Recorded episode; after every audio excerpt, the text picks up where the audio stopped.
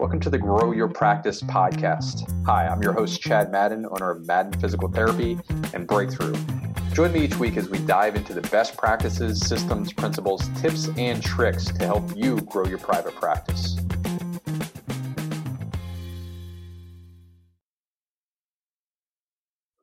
Hey everybody, Chad Madden here with the Grow Your Practice podcast. And today we have a very special guest Kristi Hudson is the Vice President of Business Relations at Chiro Health USA.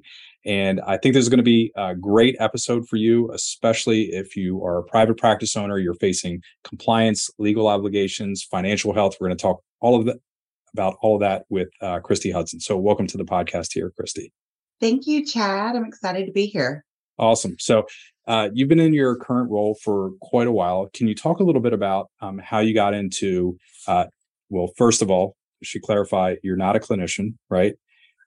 But you help hundreds or if not thousands of clinicians all across the, the country, right? That's correct. Awesome. So, how did you um, get involved at first with healthcare, chiropractic care, um, and ultimately uh, get started in your your profession? Um, well, this was kind of like a, a second, um, you know, career. I had bit worked in property management for over a decade. I got burnt out and decided to be a stay at home mom. And it took me nine months to realize I am not woman enough for that. I love my children so much. But nine months into it, I missed adult conversation and just being a part of something. And randomly one night, I had never, promised, never been on Craigslist in my life. At nine o'clock at night, I'm on Craigslist, and this job posted where a doctor said that he was looking for a personal assistant. And I thought, well, how hard could that be? So I sent him my resume, walked into the living room, told my, told my husband, I was like, that's it. I love them, but I am going back to work. I just submitted my resume to a job, but I'm going to start looking for a job. And when I came back into my bedroom, I had a missed call, a text message, and an email from Dr. Ray Foxworth. And I called him back met with him at 7:30 the next morning and I just celebrated 12 years with him last last week. Congratulations to you. That's great. So, uh, Chiro Health USA, I know we talked about it uh, in the pre chat here, but can you explain to all the listeners exactly uh, what you do, how you help uh, chiropractic business owners? Absolutely. So, we're a discount medical plan organization, and we give um, practice owners the ability to be able to offer legal and compliant discounts in their practice. Um, you know, there are so many rules and regulations when it comes to healthcare. It's the second most regulated industry in this country. And even though as a as a business owner, practice owner, you should be able to do what you want, charge what you want. We all know that the reality is that's not the case. And so you have to be able to offer a way to still make care affordable for your patients but still be able to be profitable. And I think that that's a tug of war that all business owners and clinicians, when you're wearing that dual hat, it's like, I need to be profitable, but I want to help as many patients as I can. So you need a way to be able to do that legally and compliantly and have somebody guide you to make sure that you're not you can't discount your way to the top. Bottom line is, you know, you're never going to be successful. You work more, get less there, but there is a delicate balance in affordability and profitability. That's great. So can we just walk through one example on that just to illustrate for everybody? Are you cool with that? Yeah, absolutely. Great. So if, uh, yeah, I'm a chiropractor, physical therapist, uh, podiatrist, and I want to charge uh, the patient, let's say $150 a visit. Yeah. Um, are there upward barriers for what I can charge? That would be question number one. And number two, is there a point where I discount it? So let's say my retail rate is 150, but I want to sell a package of 20 visits. And so that would be $3,000. Quick math off the top of my head. If you sign up today, I'll discount it $1,000. Am I allowed to do that? So is there an upper barrier and a lower barrier? Because I'm guessing you help uh, chiropractors hit the sweet spot there. Oh, absolutely. Um, so, a great example in, in, using that with the discounts, you could do a percentage off discount. So, we're limited by the Office of Inspector General, you know, federal government, that the max amount of a discount that you can give to somebody is 15% for paying at the time of service, meaning you collect when they come in, right? Or in your case, you do a $3,000 they'd get a 15% discount. Well, $450 is not as much of a discount as a thousand. So how do you hit that thousand dollar mark? You would use a company like us. So it's similar to insurance in that you have a contractual network agreement, except we don't dictate what you're going to get paid. We work through that process with you. You make that determination. So let's say you want to do that. So instead of $150 a visit, we're going to do it at $100 a visit, right? then that's what we discounted at and we we set it at a cap fee of $100 a visit and you'd be able to do that. So the difference is to or not the difference but what the similarities with insurance and a dmpo which ironically most of us are owned by insurance companies and we're not is that the patient has to join the network. So where you and i have insurance we're paying hundreds if not thousands of dollars a month to be you know the benefit of that contract to get the discount at the doctor's office patients join us as well. And it's $49. They sign up in the provider's office and it covers them and all of their legal dependents for one year to get that discount so that they're able to go from $3,000 to $2,000 based on how you set up your discounts. Right. So you're really the bridge between the provider and the patient. Yes. Awesome. Uh, want to ask you about the, and we were talking about this a little bit beforehand as well in the prep, but uh, what are the what are the unique challenges right now for chiropractic care? You know, we're coming out of the pandemic, things are getting back to normal. What are the biggest, let's say the two or three biggest challenges you see right now, Kristi? Well, I think right now that the one of the bigger challenges that everybody's seeing is that people are cutting back on their expenses. And one of those in a recent study that came back is that people are are even cutting back on needed healthcare expenses you know, they'll live with pain for a long time until it starts to disrupt their activities of daily living to save money. And right now we have economic turmoil. Like nobody knows what's really going to happen. We're rolling into the holiday season. And that, in and of itself, as you know, is when people start to again pull back on healthcare just to get through the holidays. And I think what we are seeing is that one, people, our clinicians arbitrarily set their their practice fees low. Like they're not charging market value. Or number two, they don't even know how to determine what market value is in your area. You know, I'm in Mississippi. And so a clinician in my area is going to charge something completely different for the same service than they would in Dallas, Texas, or in New York City. You know, I work with providers who are on, you know, in Manhattan and their routine office visit is more than a new patient visit in Mississippi, right? So it's all relative. And we are seeing people who are suppressing their fees, charging lower than the market value to make care affordable to entice people to come into their office. The problem is, is you know, patients, regardless if it's podiatry or, um, you know, PT or even chiropractic, is they don't even know what market is or what they should be paying. They're just going to keep calling until they get the lowest rate. Yep. Very fair. Uh, so I heard you say you know, the uncertain economics. A lot of people are foregoing even necessary care right now. Any other trends that you see when you're working with the the practices that you that are in your network? You know, um, a lot of our chiropractic offices, and I know this is nationally. Even my husband, who works outside of healthcare, is everybody is understaffed. Um, and that's a struggle. I mean, that adds increased pressure and stress on your office um, and I think now is a really good time, especially for healthcare. Um, sometimes we lag a little bit in technology, um, and it has come such a long way. And there's so many incredible um, technological advances that can help make your office run more efficiently, um, so that you're not putting as much pressure on yourself and your team, and not feeling that you're one person short or two people short in your office. Is there a specific example that you're thinking of there, Kristi? Well, I will tell you that, like um, the nurse practitioner that I saw last week, because I had the flu, um, one of my favorite things that they implemented during the pandemic is they did online scheduling and they have a practice app. So if I need to schedule an appointment, which I did last week, and I went online, I I scheduled my appointment through my app. I never had to talk to a single person. I loved it. Number two, because I was contagious and thought I probably had the flu. Um, I got to sit in my car and I didn't have to go inside until it was my turn. So they just sent me a text push notification that said, We need to see you in room four. And I walked in there, went in there, um, still never talked to a person until the nurse practitioner came in there. Um, and I was in and out of my appointment in under 30 minutes. When I walked out the door, um, I got a text notification that said, based on my copay, I owed $15. Click here to pay now. That's great. Awesome segue into what we were talking about. Uh, almost a completely touchless visit, which is, um, I see that everywhere now, even in car service or whatever it might be. Um, y- you mentioned that uh, clinicians, chiropractors specifically, they have trouble with the, that financial conversation.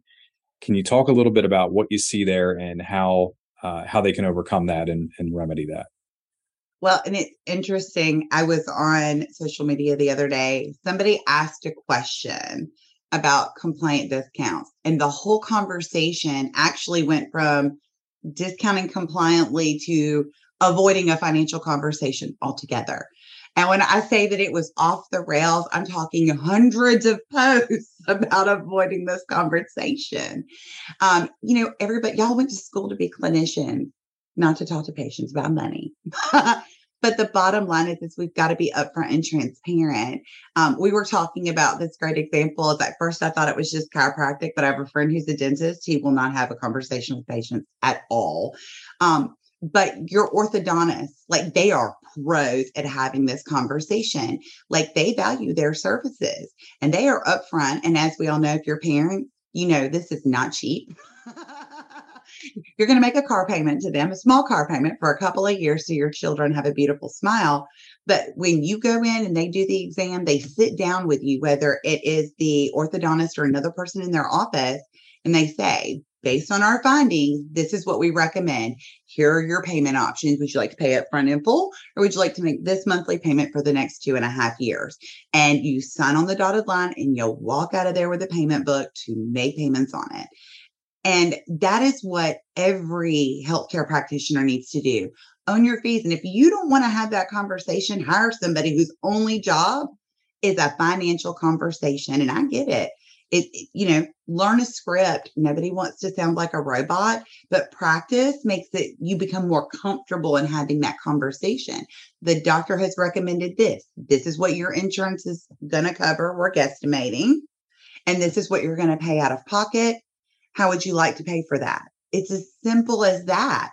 And it's really funny is that one of the number one reasons a patient stops seeing a healthcare practitioner is a lack of clarity on a financial situation. Is they're terrified of getting that phantom bill in the mail that is thousands of dollars because nobody told them what they were going to have to pay and they're super confused about it. Yeah. Uh, love that point and glad you connected the dots there. I know from personal experience, we, uh, have a- Amy, is works in our billing and she has this majority of these conversations with patients and she does exactly what you said which is ask simply ask we called your insurance company or you know you're out of network. Here are your benefits. This is what it is. How would you like to handle that? And just literally helps problem solve with the patient um, whether it's a payment plan or whatever that might be in order to uh, to help them make them uh, whole right? For the the treatment and the plan of care. So love how you connected the dots there. Thank you for that, Kristi.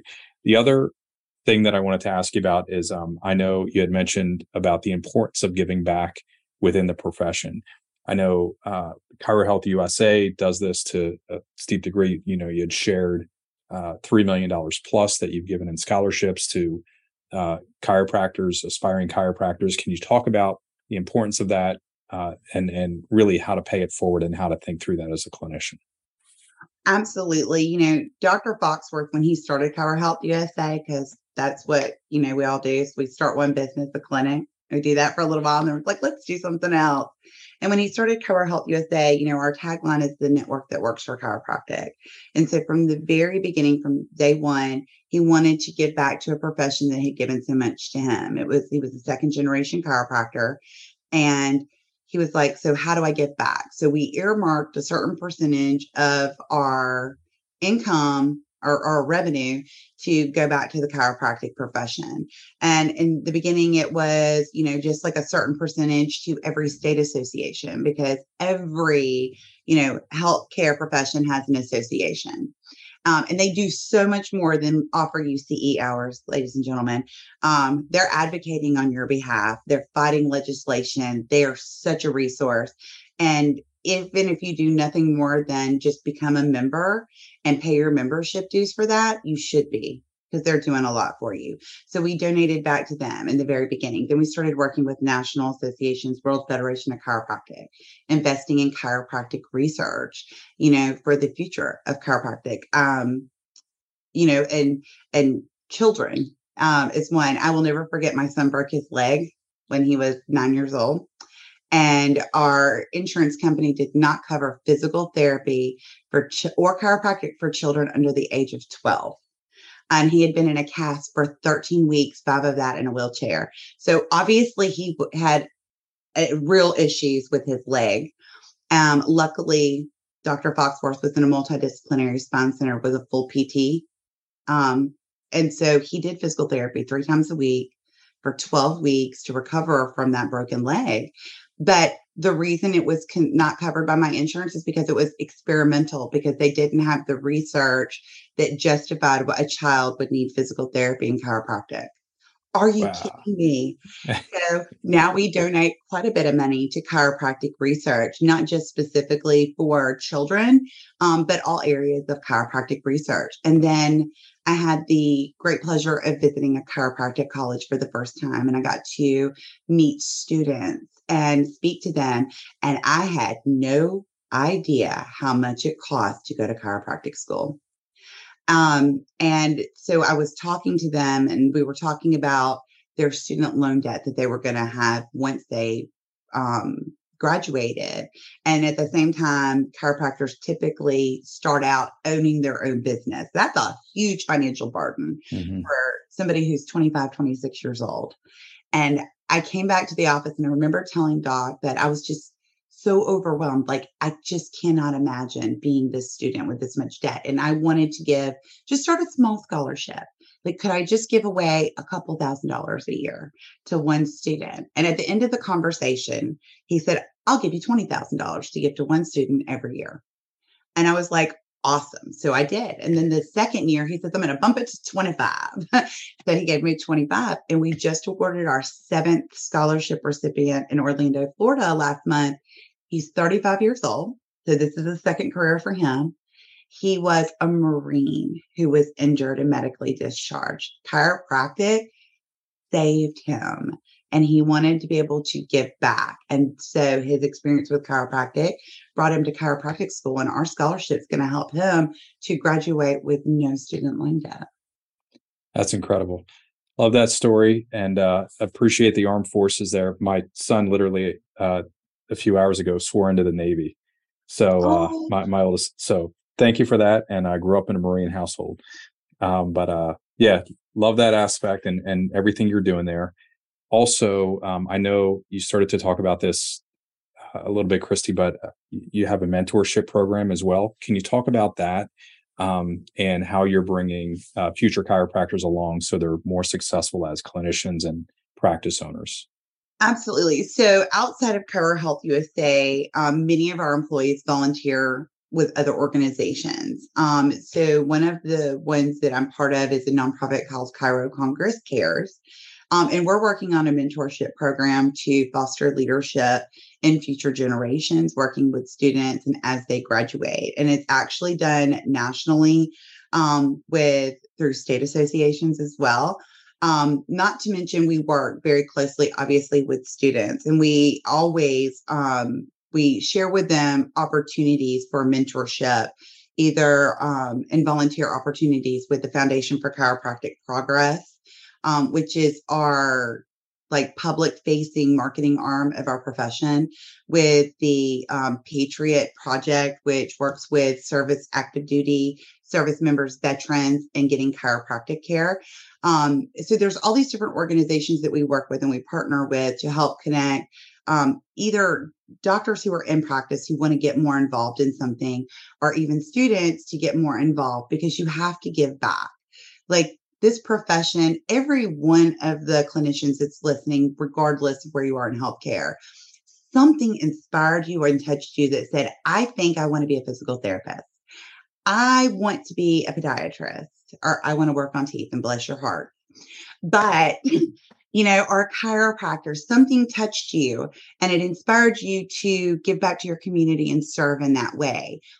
But to further healthcare and further each one of your professions, you have to bring up the leadership that comes comes next. And being a leader doesn't necessarily mean you have to be the president of your association and national association. You don't have to do that. Sometimes it's silent leadership and it's just giving of your time. You know, maybe you give a couple hours a month to something like the Patriot Project and you go help adjust veterans at an event. Um, like, can you think of anything more powerful than giving back in that kind of a way? That's great. That's wonderful. Incredible. Um, yeah, appreciate everything you're doing there. If if there is a clinician that is listening and they want to learn more about um, Chiro Health USA or giving back, what's the best way for them to do that? Oh, you can just email me, Kristi, K R I S T I, at chirohealthusa.com. You can go to our website at www.chirohealthusa.com because trust me, there is no shortage of opportunities based on whatever makes your heart skip a beat. Um, like I said, I'm always happy to connect people and and say, you know, I'm really passionate about this. Wonderful. Let me introduce you to my BFF over here. That's great. Uh, so we'll put your both your email, Kristi, Thank you for sharing that, and also uh, the ChiroHealthUSA.com the show notes. The other uh, question that I had, and I know you had a quite a few different tools here on Chiro Health USA. Is there one? So the Medicare playbook, the overhead calculator, and then the findings form, the simple report of findings form. Is there one of those that is the most popular? Um, probably right now with all the Medicare craziness is the Medicare playbook. You know, Medicare documentation is I think in my this is my opinion because I'm not a clinician. People overthink it. but it's a big area of risk. Um, you know, so the but the Medicare playbook is one of those ones that really breaks it down and makes it super easy. Of all those things that I sent you, I think the overhead calculator is the most important. You know, when you're evaluating your fees, setting your fees, um, you need to know how much it costs you every time you walk into a treatment room. Like, what do you have to make to break even? Because I think sometimes we just pull numbers out of thin air and say, oh, that sounds good. I'll charge that without any thought to, am I losing money or am I making money? And we have a responsibility to our patients to be successful in business. So you have to know that number. Yeah, I, I did go through that tool. Um, we, yeah, it's almost exactly what I use in physical therapy. So very similar tool. Love that. Uh, we we'll put all three. So you have the free Medicare playbook. Um, I'll put the link for that in the show notes. The overhead calculator, which is what you just talked about in terms of finances, really understanding our revenue and our costs and what we should be charging and, and can charge without having to close our doors because we're we're not solvent. And then the can you talk a little bit about the the report of findings form as well? Yes, because we have so many clinicians who don't like to have that financial conversation. And a lot of people, everybody absorbs information a different way. The financial report of findings form is a really great tool that you just plug in the numbers. The uh, this is what I'm recommending. This is what insurance will cover. This is your out of pocket costs so that the patient can see the breakdown of what they're going to owe that you're recommending. Um, and it makes it really easy because it also shows them the value of the care that you're providing because they don't think of it in terms of, you know, the value of the services I'm receiving is worth a thousand, you know, a thousand, three thousand, four thousand dollars. And it's important that they know that, especially if you use a DMPO to make care more affordable. So you can do a $3,000 plan for $2,000 that's a deal because they got $3,000 in services for $2,000. So they're not mm-hmm. thinking of it as being worth only 2000 They're thinking of it as being worth 3000 and they got it for 2000 because you're such a cool dog. That's great. So we'll put that in as well. Uh, so all three links. Thank you so much for sharing that. And other than your email, is there any other way that uh, people can follow you on social or anywhere else? I know you've been on quite a few podcasts, Kristi. Is there what's the best way for people to get in in contact with you? Um, the my Facebook is constantly monitored um, at Christine Hudson on Facebook. Um, I'm pretty sure that picture is me doing something really goofy. I'm also, um, but my uh, assistant Susan, she monitors that like wildfire, and I post stuff on there all the time, free tools. Um, you can also follow me on LinkedIn and Instagram, although Instagram is just me traveling from airport to airport to airport at another event. So, um, but you know, I'm on all those social media platforms. That's great. Well, appreciate uh, all the knowledge that you shared here and what you're doing within the industry. Thank you so much, Kristi. Thank you, Chad. Hi, listeners. I think I might have something that you're interested in. Uh, if you are a listener of this podcast, I'm assuming that you're an owner or an aspiring practice owner. And my question for you is what's the most pressing thing that you're wondering about in growing your practice? So essentially, if you could ask me any question, what would that be?